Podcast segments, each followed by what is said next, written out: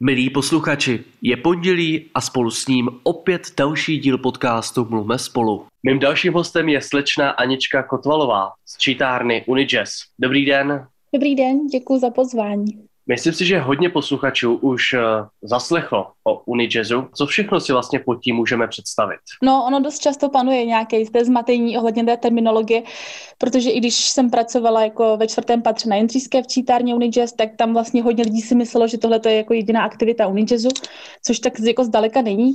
Já jako bych hodně nerada sklouzávala k nějaké mé historické přednášce, to se mi někdy stává, když popisuju, co je Unijazz. Ale v podstatě jako Unijazz je jedna z nástupnických jako aktivit jazzových jazzové sekce, která že byla během komunismu.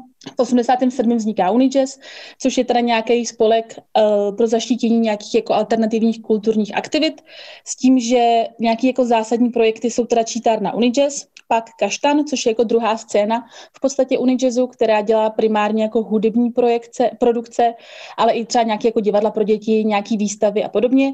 Pak uděláme dva festivaly, Boskovice v létě a Alternativu na podzim v listopadu a pak ještě vychází magazín Uni, který se věnuje vlastně alternativní hudbě. Původně vznikal jako nějaký jako jazzový pamflet a postupně se vyvinul. My než se dostaneme možná k jádru a to je ta alternativa, tak pojďme si nejprve říct, pro koho vaše aktivity vlastně jsou. Mm. já, já bych si velice ráda myslela, že pro všechny, ale o tom asi alternativní kultura vyložení není, o tom je asi mainstream.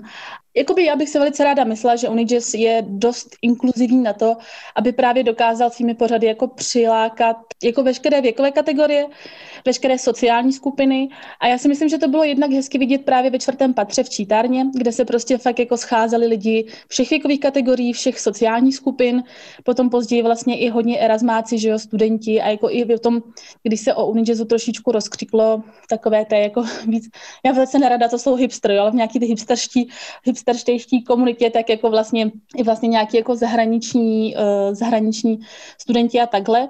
A myslím si, že ještě krásně je to vidět každý rok na Boskovicích, což je festival pro záchranu židovské čtvrti na Moravě. A tam fakt, ne, letos jsem si to přesně říkala, jako tam jsou úplně všichni. Tam, tam je prostě, tam běhají čtyřletí děti, pak tam jezdí takový ty 80-letý prostě fakt jako pankáči, který zakládali Unijazz v podstatě a byli u toho vzniku a byli ještě prostě za Komančů, že jo, prostě během toho Androše tam. A jako velice ráda bych si myslela, no, že ty aktivity fakt dokážou přilákat vlastně jako kohokoliv, kdo má zájem o trošku alternativnější věci. Aničko, co podle vás osobně znamená alternativa a jak se vůbec v dnešních dnech může projevovat? My, když jsme dělali s eh, kolegyní tu čítárnu, nejdřív dělám ještě s kolegyní Kateřinou Pencovou a um, když jsme dělali rozhovor někde jinde, tak jsme si přesně googlili, co je alternativa. A vyšla nám taková krásná citace, že alternativa je štváč mainstreamové kultury, což zní hodně pozersky, ale pro mě alternativa v podstatě jakoby kultura, která se staví za jisté hodnoty a principy, které vlastně neodpovídají vyloženě mainstreamu, protože mainstream se snaží potěšit vlastně, zaujmout kohokoliv a co nejvíce rozšířit tu cílovku, dost často i za nějakým ziskem a nějakým profitem, ne nutně jakoby uh, za účelem jako zisku kapitálu, ale prostě za nějakým jakože přece jenom renomé a, a ta alternativa podle mě sahá trošku hloubš do společnosti a snaží se lobovat za jistý hodnoty sdílený a za nějaký principy, který, bez kterých se ta společnost prostě neobejde v podstatě. Takže já si myslím, že prostě alternativa mnohem lépe došáhne na nějaké společenské, politické, kulturní problémy, které tou společností jako rezonují.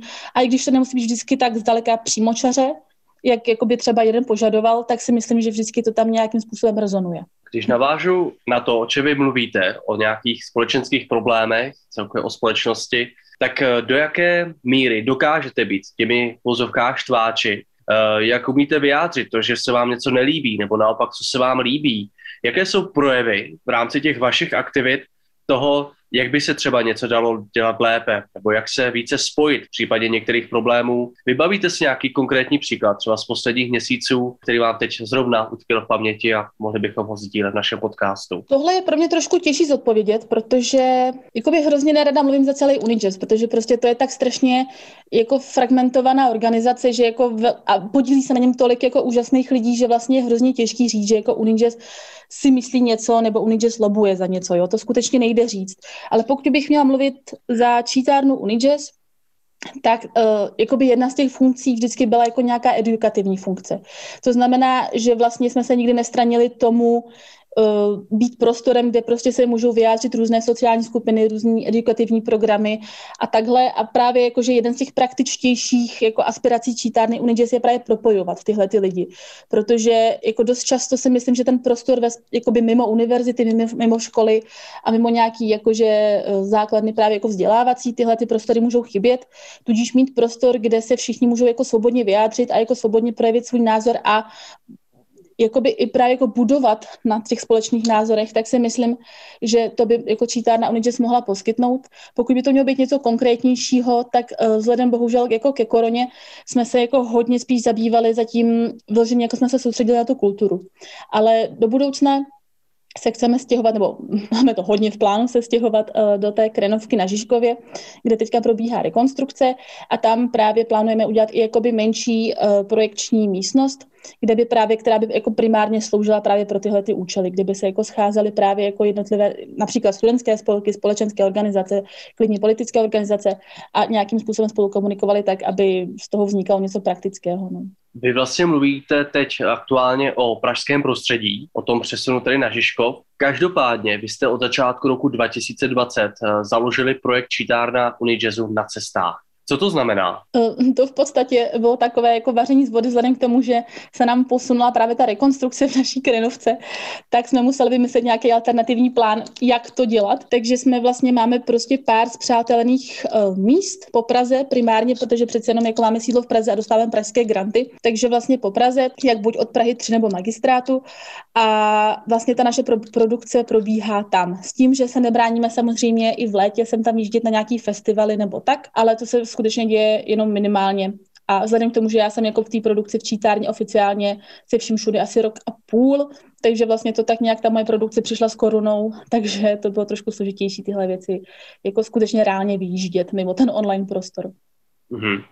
Vy vlastně mimo to realizujete také program kavárně Únik na Kaštanu. Co tedy se skrývá za tímto? My se snažíme vlastně v Úniku na Kaštanu jako lokalizovat nějaké ty projekty, které se s náma táhnou už vlastně z toho čtvrtého patra. Takže nějaké ty tradičnější třeba poslechové pořady Vládi Kouřila, nebo třeba poetický večírek Vítka Kremličky, což jsou pořady, které fakt jako mají prostě desetiletou jako historii vlastně v čítárně Unijazz, možná i díl bych řekla vlastně, protože třeba Vládě Kouřil si myslím, pokud nefabuluju, fakt jako s čítárnou Unijazz jako od začátku, tak prostě se snažíme právě tím, že je to jako zajetá scéna, ka, jako kaštan, že čítárny, uh, teda Unijazzu jako takového, tak se snažíme vlastně tyhle ty nějaký dlouhodobější projekty jako centralizovat tam a s těma nějakýma víc jako um, inovativnějšíma věcma, který si jako vymýšlím tak nějak já, eh, se snažíme právě jet mimo kaštan a například to hodně často děláme třeba v punktu na Žižkově, což je náš zpřátelený prostor, by se dalo říct. Když si povídáme o těch aktivitách a vlastně i místech, tak eh, přece jenom budou mít asi něco společné a to je to, čím vy možná vyplňujete ve společnosti ten prostor. Bavili jsme se rozhovorem o nějakých možnostech, které, jak vy vlastně vašimi aktivitami rozvíjíte tu občanskou společnost. Tohle je otázka, na kterou já jsem jako se strašně dlouho snažila odpovědět sama sobě najít nějakým způsobem, protože pro mě třeba jako přesně otázka, jak rozvíjíme občanskou společnost, je pro mě strašně přímočará. Prostě pokud se podíváme nevím, na milion chvílek, nebo se podíváme na jakoukoliv jinou prostě politickou nebo i společenskou nebo humanitární pro boha jako organizaci, tak už ta odpověď je jako dost jasná. A my jsme se o tom na tom, že jsme dělali čítá na Unijis má svůj podcast a v prvním díle jsme se bavili s Martinem Kišperským a já jsem se ho přesně ptala, jako jestli jeho hudba jako je aktivistická, co se pod tím jako představuje a takhle. A on přesně říkal, že jako hudba nemusí být aktivistická jenom, když tam prostě řekneme, že teď bych někomu nešlápla na kuří oko, prostě politics X, politik XY prostě jakoby je jako bad boy, tak uh, to není jakoby jediný způsob, jak jako člověk může ovlivnit uh, jako toho diváka nebo posluchače, že jo? Prostě pokud člověk dělá například hudbu, nějakým způsobem se vyjadřuje, i když ne e, jako polopatě, tak už jenom to, že ten člověk to poslouchá, tak už tomu modifikuje nějakým způsobem prostě jako nějaký jako pohled na svět, pohled na společnost. A nejenom to, ale současně se i jako dostává do komunity lidí, kteří jako třeba smýšlejí podobně, nebo prostě naopak třeba opozitně a můžou jakoby nějakým způsobem najít nějaký jako konsenzus mezi něma. Tudíž si myslím, že tohle to samý se dá aplikovat jako plošně na Unijazz anebo na čítárnu Unijazz jako takovou, no, že vlastně poskytujeme prostor pro to, kde se jako schází lidi, kteří by se jako pravděpodobně potkali i někde jinde, ale dost často se stává, že naopak jako by se protnou lidi, kteří by neměli šanci sdílet navzájem jako svoje jako by nějaký náhledy na svět a tím, že se potkají na, nějaký, jako na jednom z našich programů, prostě ten prostor vznikne pro tu komunikaci. Dalo by se říct, že celkově už i historicky Unijazz posiluje právě svobodu projevu. On má určitě takovou auru, už jenom proto, jakoby jak vznikl, jakou má historii a i proto, jako jakcí lidé se kolem něj združují, tak si určitě myslím, že um, tu auru má a já jenom můžu jako říct, že se jí strašně snažíme jako dostat, že prostě je to trošku, já teďka se ho moc omlouvám, ale trošku mi to přijde jako stejný, jako má renomé Karlova univerzita a tak jako, která taky čerpá z té historie a vlastně nějak jakoby z těch jako aspirací, která, které měla v minulosti a my teďka jako studenti Karlovy univerzity se můžeme snažit jako dostat těm nějakým hodnotám a ideálům, tak to samý podle mě platí pro Uničas. Prostě jakoby máme nějakou historii, máme nějaký ideály a na nás, na těch mladších generacích teďka jako tomu dostat a nějaké naplnit. Aničko, jak konkrétně, protože vy pro mě představujete naprosto mladou generaci, jak, jestli se můžu zeptat vlastně osobně, eh, jak konkrétně Unijazz ovlivnil váš život? Úplně enormně jako takhle, já jsem, že samozřejmě mě byl jako učítár na Uni, že mě byl prostě představen někdy na bakaláři, když mě tam dotáhl někdo opilou, prostě jaký chemici, myslím tenkrát, jsme zazvonili na ten zvonek a já jsem vůbec nevěděla, co se děje, jaká bě. No a hrozně jsem si to samozřejmě oblíbila, jako pravděpodobně strašně moc lidí kolem. A nějak jsem tam seděla mezi přednáškami už na magistru a přesně říkám, jestli nechtějí pomoct. A tenkrát byl prostě za barem jako Petr Zevlák, který tam dělal pro, produkční, uh, produkčního a říká, jasně, přijď v sobotu. Já říkám, no tak jsem přišla v sobotu a od té doby tam tak jako nějak jsem. A prostě pro mě to bylo naprosto jako ta zkušenost, kdy se jako člověku kloubí právě ta historie a to, jak si jako všechny strašně idealizuje a říká si prostě, jak tihle lidé dokážou vlastně žít ty životy dost nemateriálně založeny, a vlastně dostávat jenom těm jako hodnotům a ideálům a tomu umění a té kultuře, protože to je taky obrovská složka mého života. A současně se to kloubí nějak s tím praktičným a s tím, že člověk musí bojovat prostě trošku s tím systémem, protože samozřejmě financování kulturních projektů, samozřejmě prostě snaha dostat tomu, že jako chcete zaplatit všechny ty lidi, kteří pro vás pracují, jakoby třeba pro mě, když děláme nějaký kulturní pořady, tak je hrozně těžký v rámci jakoby ograntované organizace prostě zaplatit všechny adekvátně a tak, jak si zaslouží prostě. A to nejsou jenom ty vystupující, to je prostě spousta lidí jakoby za oponou, že to jsou zvukaři, to jsou právě, že prostě fotografové, kameramani a podobně. A to se teďka třeba zesílilo právě během korony, jo? Právě, že člověk musel spolupracovat i s těma lidma, protože to nebylo všechno jako fyzický pořad. Takže tohle to všechno, jako když člověk získává ty zkušenosti a tak, tak pro mě tohle to bylo a je upřímně pořád jako strašně naplňující, protože prostě jako každý z nás si jako hledá to místo v tom životě a mě se tak nějak jako zatím usídlo v tom neziskovém sektoru, v té kulturní aktivitě a já ještě jakoby studuju doktorát, takže mám takový jako dva krásné světy, jakoby, a které se ale navzájem paradoxně jako doplňují docela, bych řekla. Já můžu potvrdit, že i Petr Zevlák je skvělý člověk. Vy jste ho zmínila, já ho znám jako výborného fotografa, samozřejmě v rámci aktivistické fotografie je mnoho dalších takhle, vlastně když řeknu skvělých lidí okolo tady Unijazzu, kteří významně zasahují do toho veřejného života.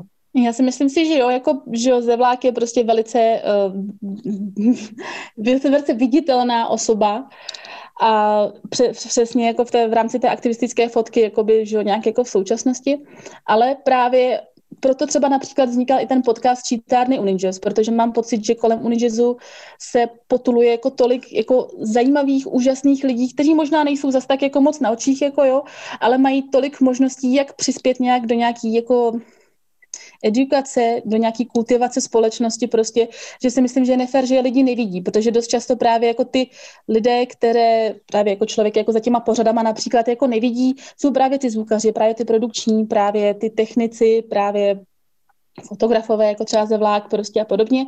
A myslím si, že ty mají taky hodně co říct jako světu o tom, jak se ta kultura dělá a jak by se měla dělat. Takže jo, takže prostě za mě kolem takhle, jako tam, jako já bych nerada nikoho jmenovala, protože bych jmenovala 10 a zapomněla do dalších 20, což by, myslím, byla křivda, ale určitě jo. A právě proto si myslím, že ten podcast o té čítárny by snad do budoucna mohl být dobrý formát, jak tyhle ty lidi právě představovat.